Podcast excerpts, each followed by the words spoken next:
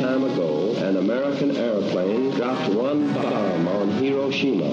Ich bin ein Berliner. Mr. Gorbachev, tear down this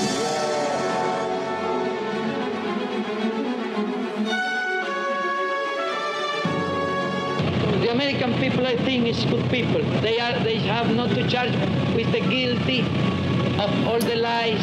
Welcome back to the Cold War 192 Korea Part 2, Episode 3. Dot, Captain Starlog. what it 10439 slash 1746. Yes. Captain On our last mission- green girl. Um, got green all over me now, all over my junk. My junk is green. Help me, help me, Doctor Bones. Anyway, I can She edit all that greened me. She greened me. I greened her pretty good, but she greened me back. Yeah. Anyway, sorry. In our last episode, we talked a lot about Douglas MacArthur, um, what a what a narcissist he was, but apparently narcissist, brilliant, uh, infuriating, um, and thought of himself as a god amongst men to whom the rules didn't apply, and believed that if he was put in command, he had complete and total command. Yeah. And he also believed that his mission was to wipe out the communists off the face of the earth and, you know, uh, uh, Yeah. build America's global dom- dominance. That was, was that's gonna- what he lived his life trying to do Yeah, is establish American dominance over the globe. he was going to Palpatine them. I think is basically what you're saying. He was going to Palpatine them. Yeah. And um, uh, I- Palpatined all over them. and last the last show ended with him getting back on his plane, telling his 14 members of, his staff to stay behind and and buck up the Koreans. And on his way back on that plane, he immediately starts writing up his report because he's got to tell the Pentagon and Truman his, his what he's found. Because like you said on the last episode, no one knows what the hell is going on. So he's going to write up a report. This is what's going on. This is what we need to do. But he starts writing that the moment he gets on the plane. And his recommendation to Washington is they need to throw troops at the situation immediately, as many and as quickly as possible. Well, whatever troops they can get their hands on, which, as it turns out, aren't many. Right. Because, as we've talked about, Truman has spent the last few years dismantling the armed forces, Funding, yes. defunding, dismantling. Yeah. Uh, now Demoting. they need to do a complete 180 and start ramping up the military again. Well, And yes, the, his his army, the SCAP, the Japanese uh, occupation army, is Right. going to be the first and the easiest to get there. Unfortunately, as he admitted, they weren't really ready for Yeah. immediate combat. But there's no time, no time for training, no time for re-equipping. He wrote to Washington, unless provision is made for the full utilization of the Army Navy Air Team in this shattered area, our mission will at best be needlessly costly in life, money, and prestige. At worst, it might even be doomed for failure. yes. But keep in mind that he's got a group of guys for the last five, four and a half years have been not really had anything to do. They they take a hot bath, they drink some sake, they get a massage, get a little boom boom on the side. I don't know. Not exactly a warrior's existence. So these guys are pretty soft and they've gotten soft over the years. But like you said, there's no one else to hand. If you wait to train someone, the whole fucking war will be over with. I gotta grab what guys I can and what little equipment I got because Truman's been cutting my fucking budget for the last five years, and I've got to do the best I can with what I got. And it ain't very good, but I know you're expecting a lot from me. So that's his situation. It's basically your the it's going to be your epitaph, right? He did the best he, it with could what he with what he had. Yeah. No, I want what Sulla had on his tombstone. Do you remember what that No was? No better friend, no worse Yes, enemy. Exactly. enemy. Yes. So between that and something about what you just said, I'll mix those together. But anyway, I want something like that. Uh, and now, and, and let's, as I said in the last episode, this isn't just about defeating the North or pushing Right, the North push out of the South. You go. He wants to crush the North. He wants to destroy the North. He wants to obliterate, wipe out wipe off the face of the earth. Vestatio, the North. What? He's a fan of Vestatio. It's not enough. Yeah. It's not enough that my enemy should lose. No, it's not enough that I should win, but my enemy must lose. Yes. Somebody said to him, Right. General MacArthur, what is best in life? he said, to crush your enemies, see them driven before you, and hear the lamentation of their women. I thought you were going to say he took off his army shirt and underneath there was a T-shirt that said "Vestadio or bust." Uh, but no, that actually beats what I had. So, so, so Don't you start talking about holding things to your bust again. That was more than I could handle last time. but you're right. No, for him it is all-out war because again, ordained by God. Yada yada yada. When his report arrived in Washington, 5 a.m., June 29th, immediately delivered to Truman. Now, Chiang Kai shek, who was hiding out in Formosa, aka Taiwan, uh, he had already offered 33,000 of his men to That's fight great. in Korea. That's great. Uh, you would think, but Truman Truman wanted to accept the Yeah. offer, but Dean Acheson and the chiefs of staff talked him out of it because they were scared to get China involved in Korea. Yeah. They didn't want to wave any red flags in front of the Chinese bull, whereas these days America seems intent on waving flags, uh, red flags in China's face. Right. Um, at that point, they were trying. They'd already uh, lost, as you said in the last episode. They had sort of tried to support the Kuomintang and Chiang Kai-shek uh, in the Chinese Civil War. They'd lost, Billions. uh, and Yeah. they were scared of getting Yeah. involved, getting you know, going toe to toe with China again. right. And that was then. Yeah. Good point. Good point. Had. You know, when I did, when I had Yeah. When I did the bullshit filter with um, uh, Liam uh, um, a few weeks ago, and I, you know, I always make the point when when Americans and in his case in Australia, when people say, "Oh, we should be scared of China," and, and, and you know, I'm always like, "Well, how many countries has China invaded in the last seventy years?" Uh, or how many Right. countries have has China uh, interfered in the elections or overthrown the governments versus the United States? Oh, we. And I've had a number of people yeah. say, well, uh, that's not a fair comparison because China didn't have the ability for the last 70 years to overthrow countries. They if they now. had, they would have. Well, I'm like, fuck off. They sent 2 million men into Korea in 1950. 2 million Yeah. men they sent Yeah. in.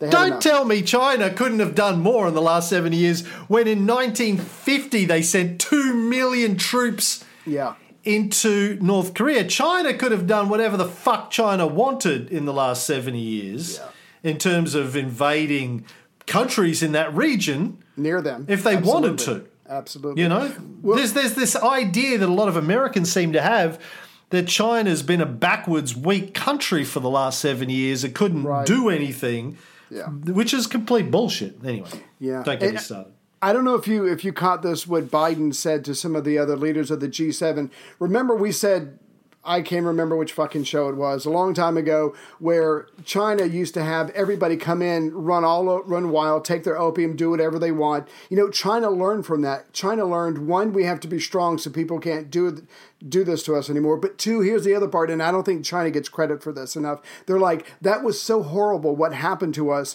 We're not going to do it to other people. Now, what Biden just said to the other seven uh, G7 people is that you need to watch out for China because they're not going in with their guns and their boots like America does. They're going in with their money and they're going in and they're supporting and they're propping up societies and they're helping governments. They're not judging governments, they're just helping the governments. Dictator, democracy, who in the fuck cares because China wants to do business with them. China is doing things their way. And you're absolutely right. America goes in with our guns and our bombs and whatever. China is doing it a completely different way. And you can judge that all you want, but it's certainly not as disruptive as the wars that we've waged over the decades. So they sh- should get some credit for that. But Yeah. that's the what the fucking Marshall Plan was. I've talked about this. Many It's okay when we do it. God America's damn it, America's been buying the trying to buy the world's uh, Right. loyalty since uh, 1949. Now China's just doing the same thing. Yeah. It's look, y- you know, you, you try and buy a country first. If you can't buy a country, this is uh, Confessions Plan. of an Economic Hitman stuff, Step right? two. You you try and buy them. If you can't buy them, you threaten them, and if that doesn't work, that's when you directly or indirectly send in the military. Right. You know, military is always a last resort. Hopefully, we'll come to that. My Larry David. Hopefully, won't come to that. So, uh, no, they said no to Chiang Kai shek. Uh, Yeah, Truman did you. approve Mac's request for troops to immediately go from Japan to Korea. Right. But of course, the Americans, uh, as always, had no idea what they were getting themselves into here.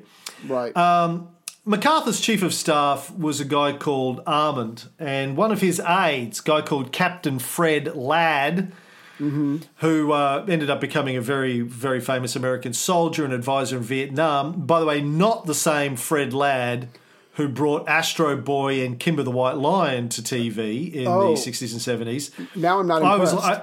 I, I read Fred Ladd. I was like, Astro Boy Fred Ladd? No, not Astro Boy Fred Ladd. Different Fred Ladd, sadly. Really? Looking back well. on Korea, yeah. Many years later, Ladd believed that uh, you know the, the the disaster that the Korean War was for America uh, all came down to the fact that they didn't have any fucking idea who the, who they were fighting, why they were fighting them. He said all those officers, those generals, they really thought that they were going to go over there and stop the gooks, just the same as in Vietnam. Right. Just who the gooks were, they didn't know and didn't want to know.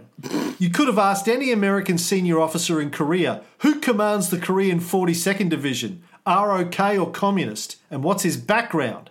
He wouldn't have known what you were talking about. A gook is a gook. But if the Germans had been the enemy, he'd have known. Right. So we're dealing with basically racism here on a on a system system wide scale. Is that what I'm trying to say? Basically, they're not white. Systemic. Systemic, scale. thank you. Yeah. Basically, they're not white, so I'm not going to take the time to learn them, think of them as equals. Because, yeah, if you have an opponent, you get in their head, you try to anticipate their moves, you learn what they, yeah, all that good stuff. But they're not quite as human as I am. They're just gooks. They're just, they're these people, they're Asians or whatever. It just, just go in there and kill them all, right? That's what you want me to do. I don't need to respect them or learn anything about them. Just go in there and kill them all. It's going to be easy. Yeah. Jeez.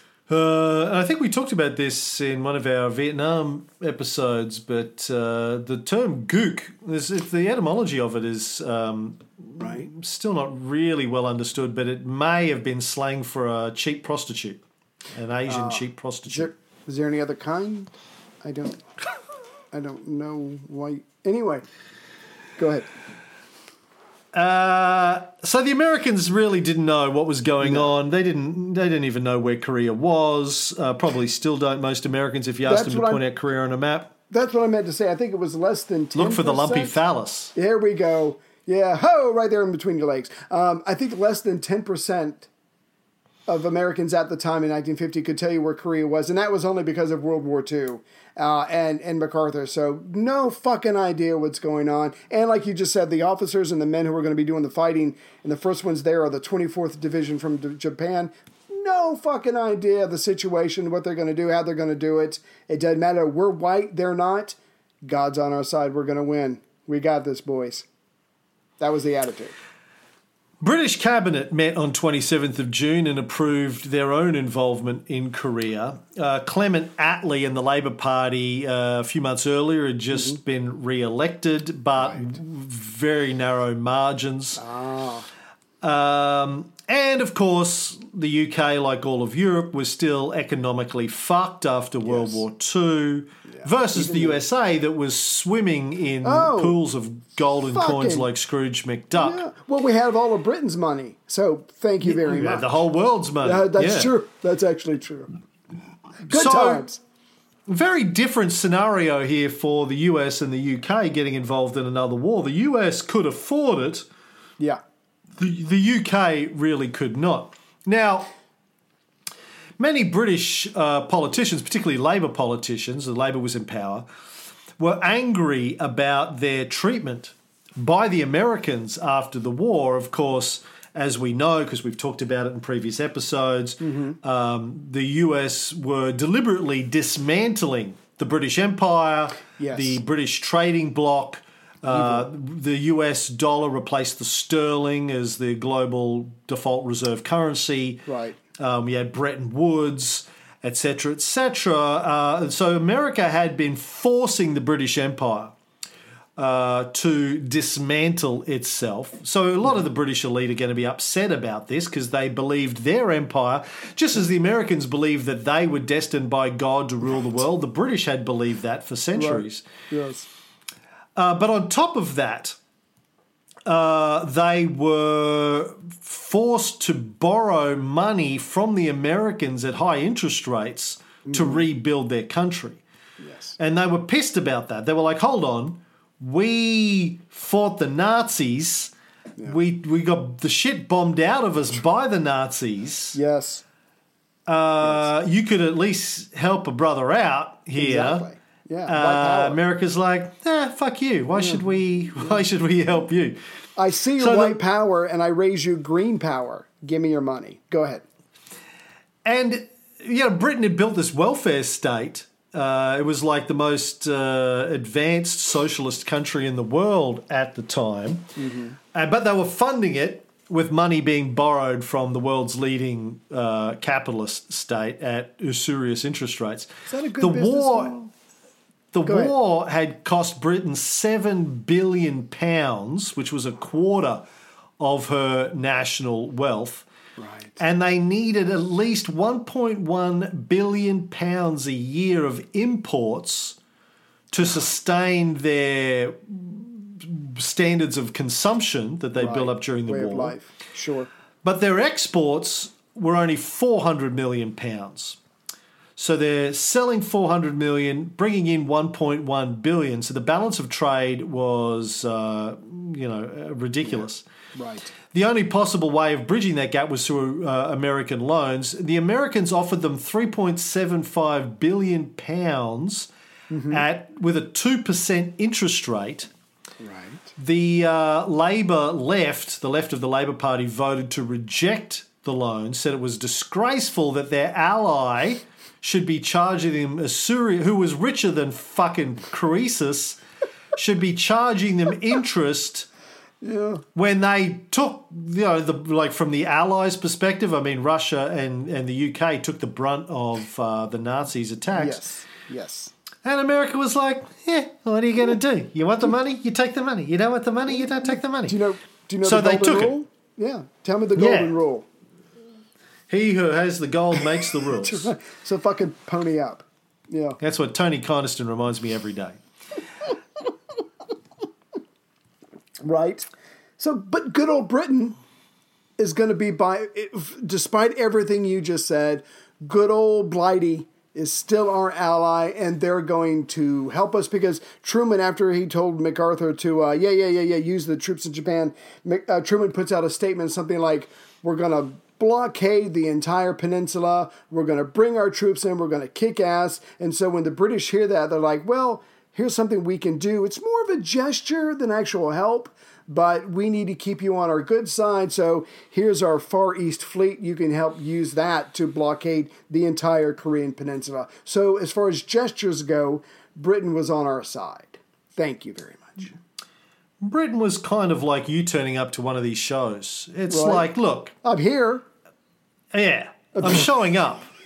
Like, I don't have much to give, I don't have much to bring. Intellectually or sexually. Right. You know, I'm providing you with moral support. That's basically what Yeah. it is. You Yeah. know, Yeah, you're welcome. I don't see where the problem. Anyway, Now, unfortunately, they did take this loan, getting back to the economics of Britain at the time. yes, sorry. They did take a loan, but unfortunately, it's a bit like a, a broke unemployed person who gets an unexpected tax return. Right. They thought they could just, oh, well, I can, I've got money. I can live like an old colonial power forever. Oh shit. In 1946, Britain was still spending 1.736 billion pounds a year, one fifth of her GNP, on her global military force. No way. There was still one and a half million men and women in the military and the supply industries for the military scattered around the world. Right. By 1948, uh, their budget had dropped to 700 million pounds. But then it began to rise again. 1949 went up to 780. 1950 it was back up to 1.112 billion pounds. Jeez. They were borrowing money from the US and then using it to try and rebuild Yeah. their uh, their military.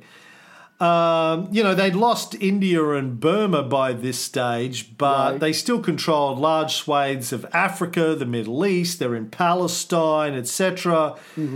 Um, and Clement Attlee was trying to build their own atomic bomb because he was still worried, as Churchill had been, Yeah. that America could cut them out of the deal at any time. Remember? Yeah. They were. They were. America was like, ah, eh, maybe, Yeah, trust- maybe we'll, we'll- maybe we'll we'll, let you have a bomb. Maybe we won't let you have a bomb. I don't know. I'll get back to you. Depend- I'll get back to you. Yeah, not feeling it. Not feeling it. What have you done for me lately? Right. Uh, so yeah, so they were they were spending way too much money uh, instead of rebuilding their shattered country and their shattered economy. They're spending money Yes. on getting roped in to bullshit wars like in Right. Korea and having to uh, uh, spend that, uh, spend the money on that. And of course, they're still taking the lead from Churchill, who's the leader of the opposition at this stage still in terms of overreacting to and overestimating the threat of the Soviet Union and communism in general. Right. They're still treating it like it's this uh, existential threat to civilization, Any second. as opposed to a group of people that have been oppressed for a long time. Trying uh, by by you know monarchs and czars and French and colonialists and capitalists, Capitalists, trying to take back control of their own countries. They're positioning it as an existential threat to the human race. Right. Now, this is interesting.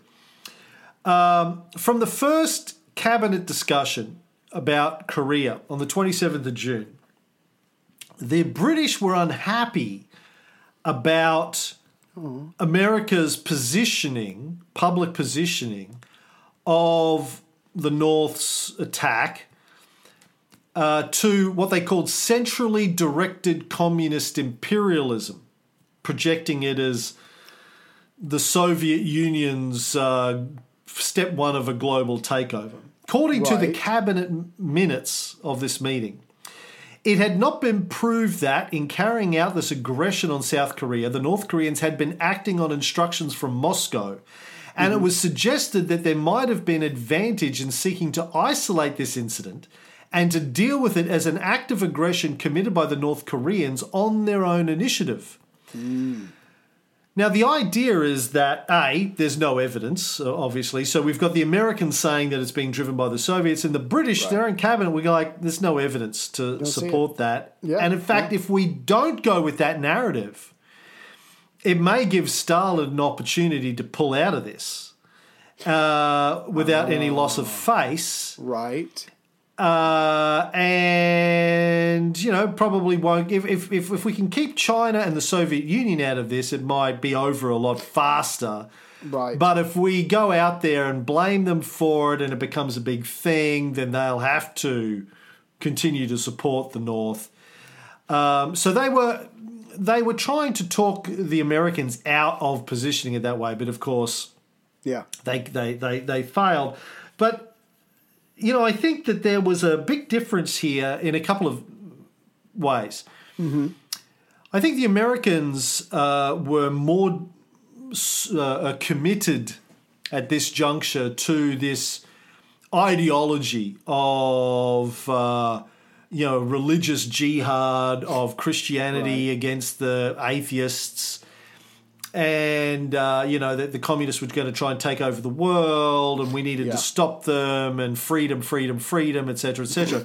The British were a l- little bit more uh, cautious about jumping on board that narrative at this juncture. But secondly, I think it also has probably a lot to do with the fact that the British understood Asia Right. a lot better They were than.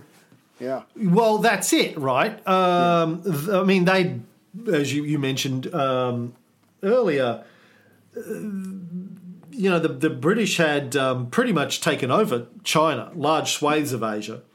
And had, I mean, uh, and America had run the Philippines for 50 years as well, 45, 50 years. But um, the, the British, I think, had a much better understanding, uh, partly because they've got a they're much longer track record of uh, diplomacy, international diplomacy, geopolitics, better understanding of how that works, and, and espionage and all that kind of stuff. We know that they were far more advanced than the CIA was with that sort of stuff. Uh, well, the CIA didn't exist at this stage, but the OSS, America, I guess, in general Right. and uh, and also they, they understood the, the, the Asian mindset a lot better, and possibly understood the Soviets a lot better as well. I think at this juncture, um, they uh, the cabinet minutes uh, show that the British felt that the communist Chinese were a fact of life. Uh, their Washington ambassador Oliver Franks said, uh, "Not a good fact of life, but a fact of life." right? Right. We and ju- that's realistic. Realistic. Yeah. Yeah. They're there. Whereas the Americans were still pissed off about their loss, quote unquote, of China. Right. And then, as now, believe that the Chinese communists were evil and sinister and uh, were, you know, fucking uh, some sort of Bond level supervillain uh, in their evil lair plotting the destruction of the world. It's this, yeah. pet my pussy. It's this, it's, it's this kind of over the top, overblown dra- Yes. dramatization, Hollywood esque depiction of Xi Jinping these days, Mao back then, as like these evil geniuses that are plotting the destruction of the West or of mankind. Ten steps It's- it's- ahead. Yeah. We're it's barely just hanging on.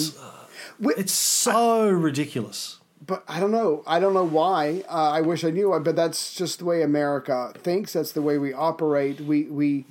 We, we're on on one hand we're very arrogant. We say we're the best country. We have the best military. Everything about us is the best. And at the same time, we have to watch either the Russians or the Chinese because they're super brilliant and super evil, and they're plotting our destruction.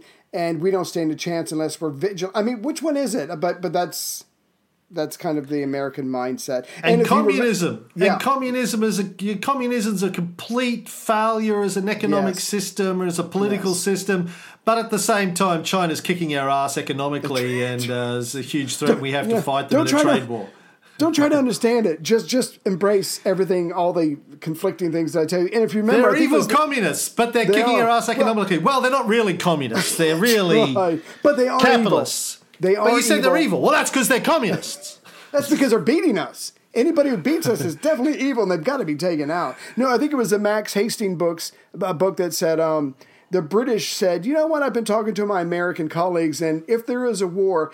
I think the South Koreans are going to get their ass handed to them, but the Americans think they're going to actually be able to do a pretty good job. So again, I think you're right. I think the British had a much more realistic grasp of the situation on the ground because they'd been in the in Asia for hundreds of years, and you know some of them end up marrying and living there, and then you've got experts and expats and all that kind of stuff. So uh, I think they had a better idea of what was going on. And what you said a couple of minutes ago, the Americans have no clue about. I don't know anything about North Korea. All I know is they're gooks, and I'm going to go there and kick their ass and wipe them out. Not exactly the basis for a, a victorious uh, war against someone you know nothing about, but it doesn't matter. That's what we're going to do. And we've got MacArthur.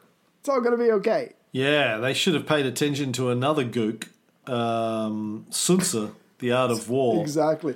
What did he say about if you know your enemy, if you know yourself but not your enemy, you'll lose, and if you You'll know lose. your enemy but not yourself, you'll Yeah. lose. If you know have your know enemy your very enemy. well, you'll win every time. If you only partially know your enemy, you'll win half the time. If you don't know your enemy, you will lose every single time. And America's about to mm. go, yeah, hold my beer. Watch this. Yeah, yeah.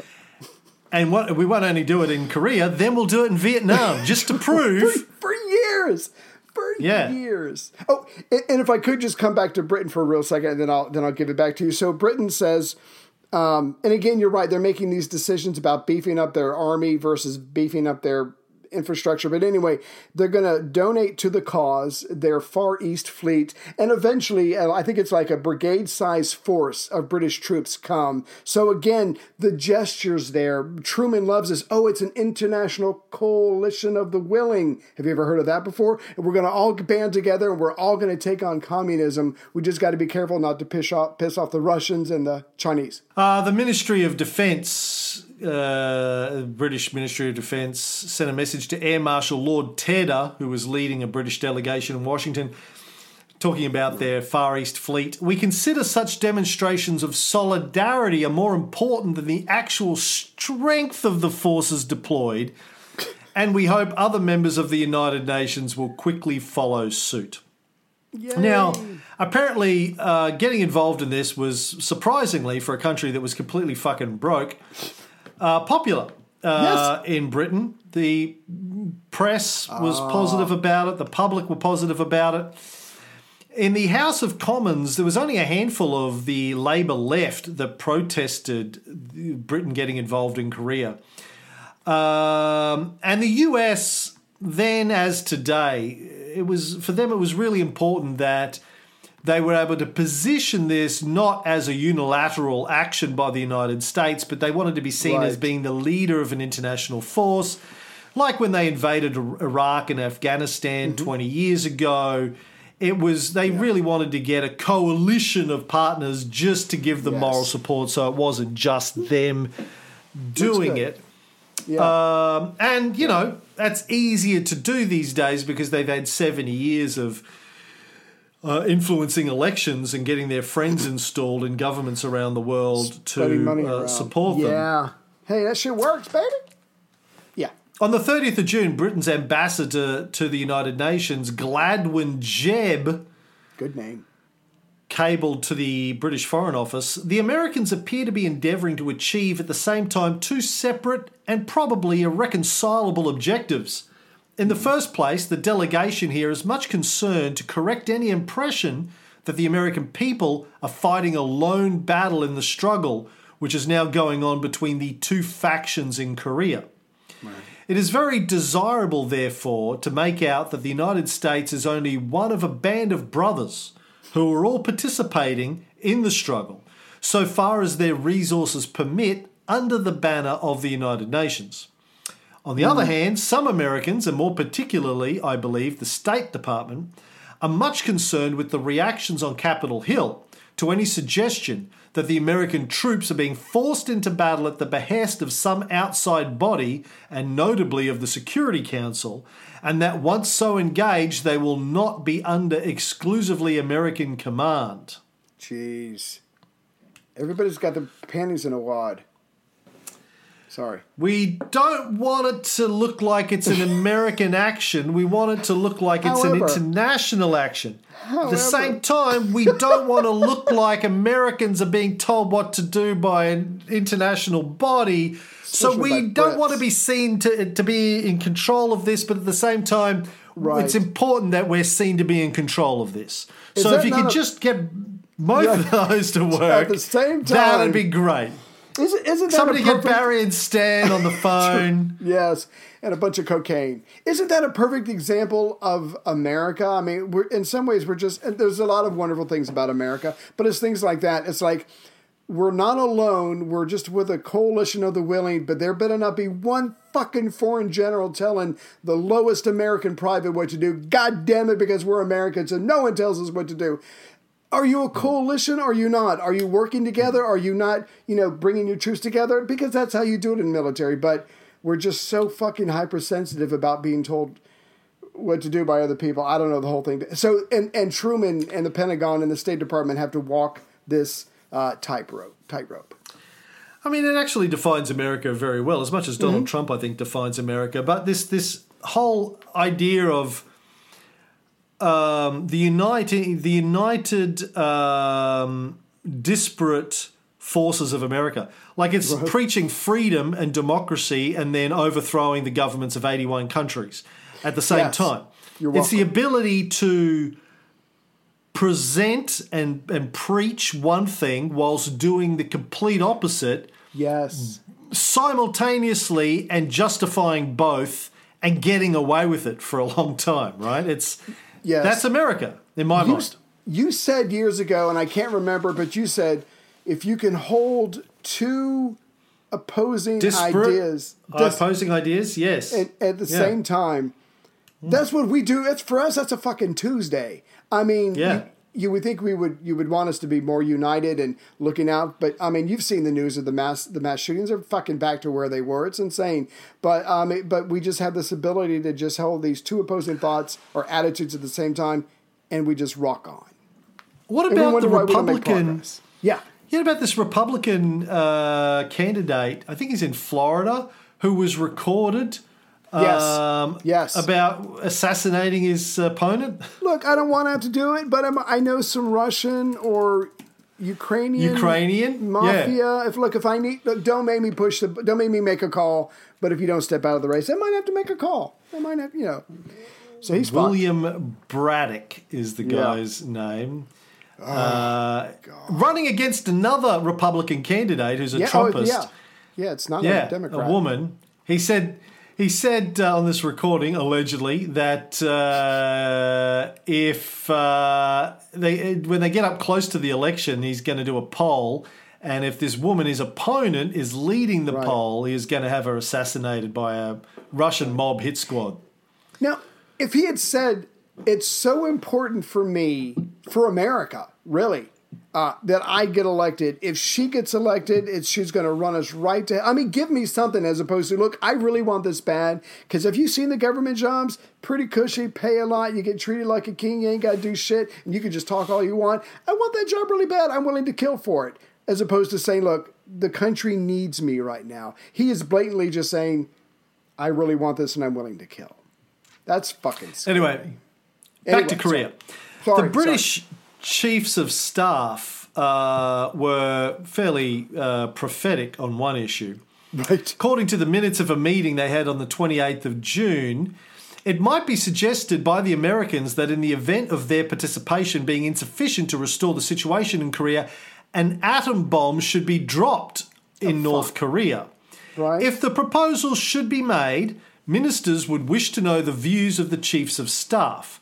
There was general agreement from the military point of view that the dropping of an atomic bomb in North Korea would be unsound.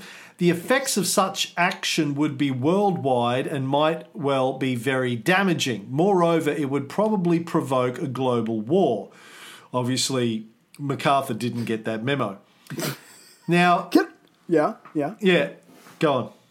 Um, not wearing a condom while having sex when you're not married is unsound.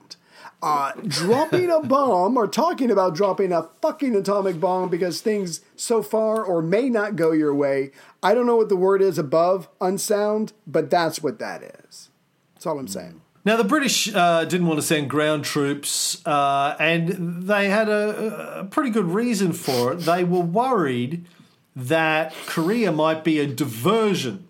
But on- on one hand, they didn't believe there was any evidence that Moscow was involved in planning this. On the other hand, Yeah. they thought, well, maybe they are using Korea as a diversion, and then they will attack somewhere closer to the UK. Now, the UK at the time uh, still had a major military force, as I said before. In July of 1950, the Royal Air Force still possessed 120 squadrons of aircraft. The Army deployed two infantry brigades and one airborne brigade in the United Kingdom, one infantry and one armoured division in Germany, together with seven armoured regiments, one artillery regiment, and two infantry battalions. There was an understrength infantry division in the Middle East, plus three artillery and two armoured regiments, a Gurkha division, a British infantry brigade, and a commando brigade in Malaya, an infantry division and supporting armoured and artillery regiments in Hong Kong, an infantry brigade in Austria, two infantry battalions, and an anti tank regiment in Trieste. So they still had quite a sizable Yeah. Yeah. military uh, scattered around their colonial empire. Exactly. Exactly. So that's where all their money's going, um, dumbasses. But anyway. Residual imperial responsibilities is how one of the books uh, framed it. The death throes of a fading empire. I mean, sure, a lot of these divisions would have been under strength and under equipped. They hadn't really had a lot of money to throw at them for the last five years. But, uh, you know, they were there and they were capable of going to Korea, but they were like, meh, we don't want to do that because something, something, uh, This could be a feint. Ex- Yeah. exactly. So no one knows what's going on. No one, but but MacArthur knows exactly what he wants to do, and he's in charge. Now, Churchill at the time, as I said, was the leader of the opposition, and he was all for getting involved in fighting the commies, of course. Iron Curtain speech, blah de blah blah. Now, at the time, there was this one Labor MP, Tom Driberg, who wrote in his newspaper column that he was disgusted about the substantial number of backbench Tories who, true to their jungle philosophy, cannot help baying at the smell of blood in the air. Now, I found more about this uh, in a Guardian article from the 6th of the July 1950. It said, Mr. Churchill found the risks that he had mentioned exemplified in an article written by Mr. Tom Driberg in Reynolds News. Churchill had been talking about the risks of the uh, anti war left trying to stop Britain getting involved.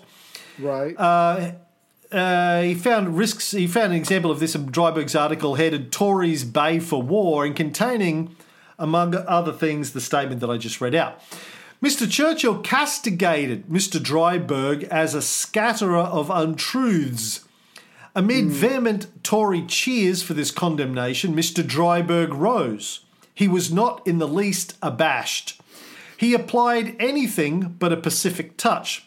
Indeed, he repeated that he considered what he had said to be a perfectly accurate account of the scene in the house last week. Not content with that, he added aggressively, I only wish the right honourable gentleman could have seen the article before the editor toned it down. It must be recorded that there were some sympathetic Labour cheers for Mr. Driberg, but they were probably no more than an instinctive defensive reaction against an attack on a Labour member by Mr. Churchill. Gotta love a guy who sticks it to Churchill. Right. Oh, you didn't like that? Should have seen it before my editor toned it down, motherfucker. You love it. I'll get you a copy of the original, sir. I will have it. Now, sent to you. Driberg is an interesting guy, by the way. British Right. journalist, politician, um, high uh, Anglican churchman, Right. and possible Soviet spy. wow. Um, unproven, a member of the Communist Party of Great Britain for more than 20 years, Mm-hmm. and openly gay despite it being against the law at the time That's a full resume. um, wrote his memoirs years later when he was out of um, uh, uh, politics right. and was uh, talking about all of the uh, sexy romps that he'd had. People were appalled. And back in 1933, he began a, a newspaper column under the uh, name of William Hickey, which was a society column, pretty much invented the modern day gossip column.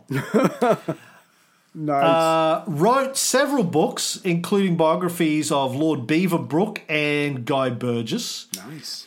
At various times was was friends with everyone from Aleister Crowley to the Kray twins, the head of the uh, British mob.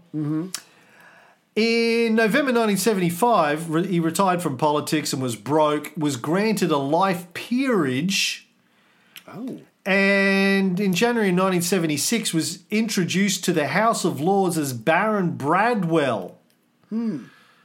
Weird for a lifelong communist to be a baron of the realm. Eh, they give it to you. Take Uh, it. Just take it. And uh, that year, he tabled a motion in the House of Lords calling on the government to consider the withdrawal of troops from Northern Ireland, which obviously uh, was defeated. Yes. And uh, died a few months later from a heart attack. So, Aw. so much for a life peerage. It was like lasted five months, but nothing. really, like openly gay when it was illegal, Yeah, communist, uh, stuck it, yeah, Yeah. Real lefty, Really, really for interesting guy. I tried to find uh, like his books, but uh, they're all Right. out of print and you're like two thousand dollars to get a fucking old hardcover version, Sure. whatever. But I'd really like if anyone's got a copy of any of his books, uh, please let me know. Yeah, cool. Um, I just wanted to add real quick. I, we're probably getting close to time. I'm not really sure, but so so Britain does come on with their gesture-sized force, their navy and their brigade. Uh, I think just over a dozen other countries are going to send small troops of men, ships, planes, whatever. Now, don't get me wrong. Um, I had read somewhere that Amer- some Americans were excited to be fighting the communists. Some of the British were excited to be fighting the communists because finally they're doing something. But I think some of these other countries, these smaller countries, I couldn't really get a sense that they were enthusiastic about it. One, America speaks, so you kind of jump when, when America says something, but it's not like they've got a lot to spare. So it is an international army, but it is like 97 whatever percent American. So that's what MacArthur's got to deal with as he's going to try to turn this around because the northern troops are coming down the peninsula pell mell, they're kicking ass, and he's got to deal with this. Yeah, and of course, uh, the the Western countries in general back then. I, I don't think there was. I don't think countries just blindly supported America back then like they do today. Right. Because America was still establishing themselves as the global uh, imperial Yeah. power of the world in 1950. But Yeah, the I think Plan. the Western Yeah. government. Yeah. I think the Western governments at the time uh, were genuinely scared about uh, communism rising up in their own countries, Ah. Right. It as I said before, because it would mean the end of capitalist privilege Yeah. For the wealthy elite in these countries if communism became popular. Yeah. And if it becomes successful anywhere, then it can become successful here, and everyone will go, hey, how come they got rid of their capitalist pigs and Yeah. we still have ours? Let's get rid of ours. crush it.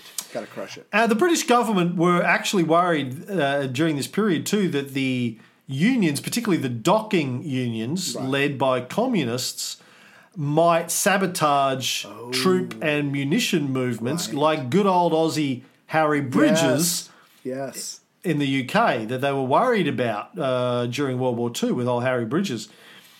And they stoked, the Western government stoked these fears at home. Even Clement Attlee uh, gave a speech about the need to stand alongside the Americans in the Far East. He said, The fire that has been started in distant Korea may burn down your own house. Ooh. How's that for fear tactics? Like the communists might come and Redistribute wealth. give you all. Yeah. Redistribute land. redistribute wealth. Resources. yeah. Oh my God. They might take it off the rich people and give it to the poor people. What would we do then? How many? Bentleys does one family need? I ask ya. Yeah, but that's really what's going on. But- yeah. But we know from Clement Attlee's story, we told early in a many Yeah. many moons ago, like he was, uh, uh, he came from nothing. He was a poor lefty Mm-hmm. who worked his way up. Yeah. But even these guys uh, Yeah. are still part of the system. Even the so-called Absolutely. left Absolutely. are still part of the uh, elite Mm-hmm. uh, system uh, in, in these countries. Yes. Uh, but he also gave a, a recruiting speech where he said, I would ask you all to be on your guard against the enemy within. There are those who would stop at nothing to injure our economy and our defense. Now, Fifth columnist. when he says defense, right. uh, they're not being attacked. Right. Uh, they're going to go and invade another country who's done nothing to them, that's in the middle of a civil war. One way to look at it. But uh, and any communists in a Western country who are trying to stop their country getting involved in a war Right. are just trying to stop their country getting involved in a war. No, they're criminals. Uh, I don't know how you can't see that. Yeah, yeah. Well, let me ask you this real quick. I apologize. You started this whole tonight off with the draft, which is basically the state sacrificing its own people to protect itself. That's kind of what this is as well. Uh, you're a citizen of this country, but you're a communist, and if you stand up to us while we try to go help defeat these other guys who are looking to have their own way of life, you're suddenly now a traitor and we can kill you or put you in jail. Okay, that makes no sense. Anyway, we we are going to force you to do something you don't want to do. Right. Why? To protect democracy and freedom. You're welcome. Yes, yes. Freedom loving peoples. Uh, you're welcome. Yes, and you, or you'll spend the rest of your life in jail. Um, yeah. yeah, democracy Not the rest of your life. Yeah. couple of years. at best. Yeah, democracy. and lose your job Right. Be and disgraced. you know ruin your home Yes. and yeah all that All kind that of good stuff, yeah Yeah. Oi. you won't be able to vote because you've been to jail Right. so you lose your right to vote yeah if you want to be able to vote in in our country with free democracy you better do the fucking thing we tell you to do Put a uniform on and kill somebody. Uh, if you want to keep that freedom that you don't have uh, you better it makes perfect sense. Sorry, I had I had something. I had something for this. Wait, just Barry, Stan, fuck, finish Barry, that sentence. Stan. Finish that fucking How did- sentence. how did that go again? how did how did that hooker say? oh no no no! Wait, sorry. We're not forcing you to go to war. It's a draft, and a draft is a nice thing on a hot summer's day. like a Who, draft. who doesn't like a draft on a hot summer's day? love a Anyone? draft. No one. Love it. That's what I'm talking Yeah. about. Love the draft. Oh, you got caught up in the draft. Oh, it'll be fine. It'll be fine. You don't hear many Western politicians saying, "Hey, listen, communists are people too. They're citizens too. They let's dreams." let's hear what they have to say. Yeah, yeah. Let's let's let's listen to their side of the story and, and out, uh, yeah, weigh up the arguments Yeah. and, and have a discussion about the merits of uh, disparate socioeconomic uh, ways and means of cooperation Or- between people. Or we could just go in shooting. What do you say? What do, yeah, Yeah, I thought so. I thought so. I thought so. Yeah, let's go. Boom. And that's what we did. Well, after one week of war, Syngman Rhee's army could only account for about 54,000 of its men. That's bad. Uh, MacArthur wrote to Washington South Korean casualties as an index to fighting have not shown adequate resistance capabilities or the will to fight, and our best estimate is that complete collapse is imminent. 44,000 Right. of Syngman Rhee's roughly 100,000 uh, troops had disappeared, never to be seen again. Right. In a week. Yeah. Yeah. In one week, roughly 50% of his army disappeared. Literally just vanished Right. into the hills. But you have to remember, uh, well, hell, you're the one that said a couple weeks ago, one, Rhee is so dictatorial that every a lot of people hate him, so why would they fight for him? And two, people want their country reunited. And three, maybe some of them were communists, so I'm not surprised that so many people weren't fighting. But now MacArthur's like, yeah, no, it's it's up to us. We're going to have to have American troops in here kicking ass because clearly they can't or won't do it. That's my recommendation. Well, that's all I have for today. Uh, we'll be back next time uh, on The Muppet Show.